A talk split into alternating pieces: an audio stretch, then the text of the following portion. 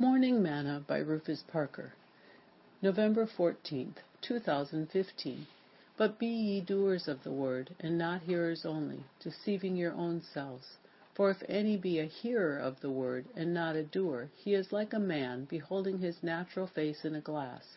For he beholdeth himself, and goeth his way, and straightway forgetteth what manner of man he was.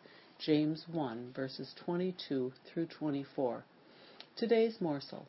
Sometimes I don't think we realize the value of God's Word. There are times we may ask God to do certain things for us, and it never comes to fruition.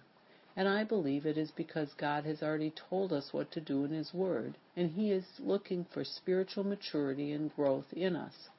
If I have a bad habit, God isn't going to take it away for me.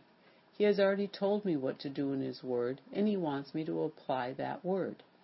If I'm having marital issues, God isn't going to fix it for me. He's already told me what to do in His Word.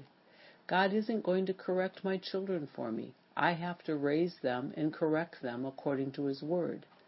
God has given me His Word and told me what to do to not only correct my problems, but perhaps avoid the problem to begin with. God doesn't take a problem or a situation out of my life and that doesn't mean that He doesn't care for me. It simply means that God wants me to mature and move on to perfection. As James said, and I paraphrase here, if you hear it and don't do it, don't expect results. Sing, God's word is a lamp unto my feet and a light unto my path. God's word is a lamp unto my feet and a light unto my path, and he will hide me under the shadow of his wings. Thought for today doing the Word of God will ensure the problem gets fixed.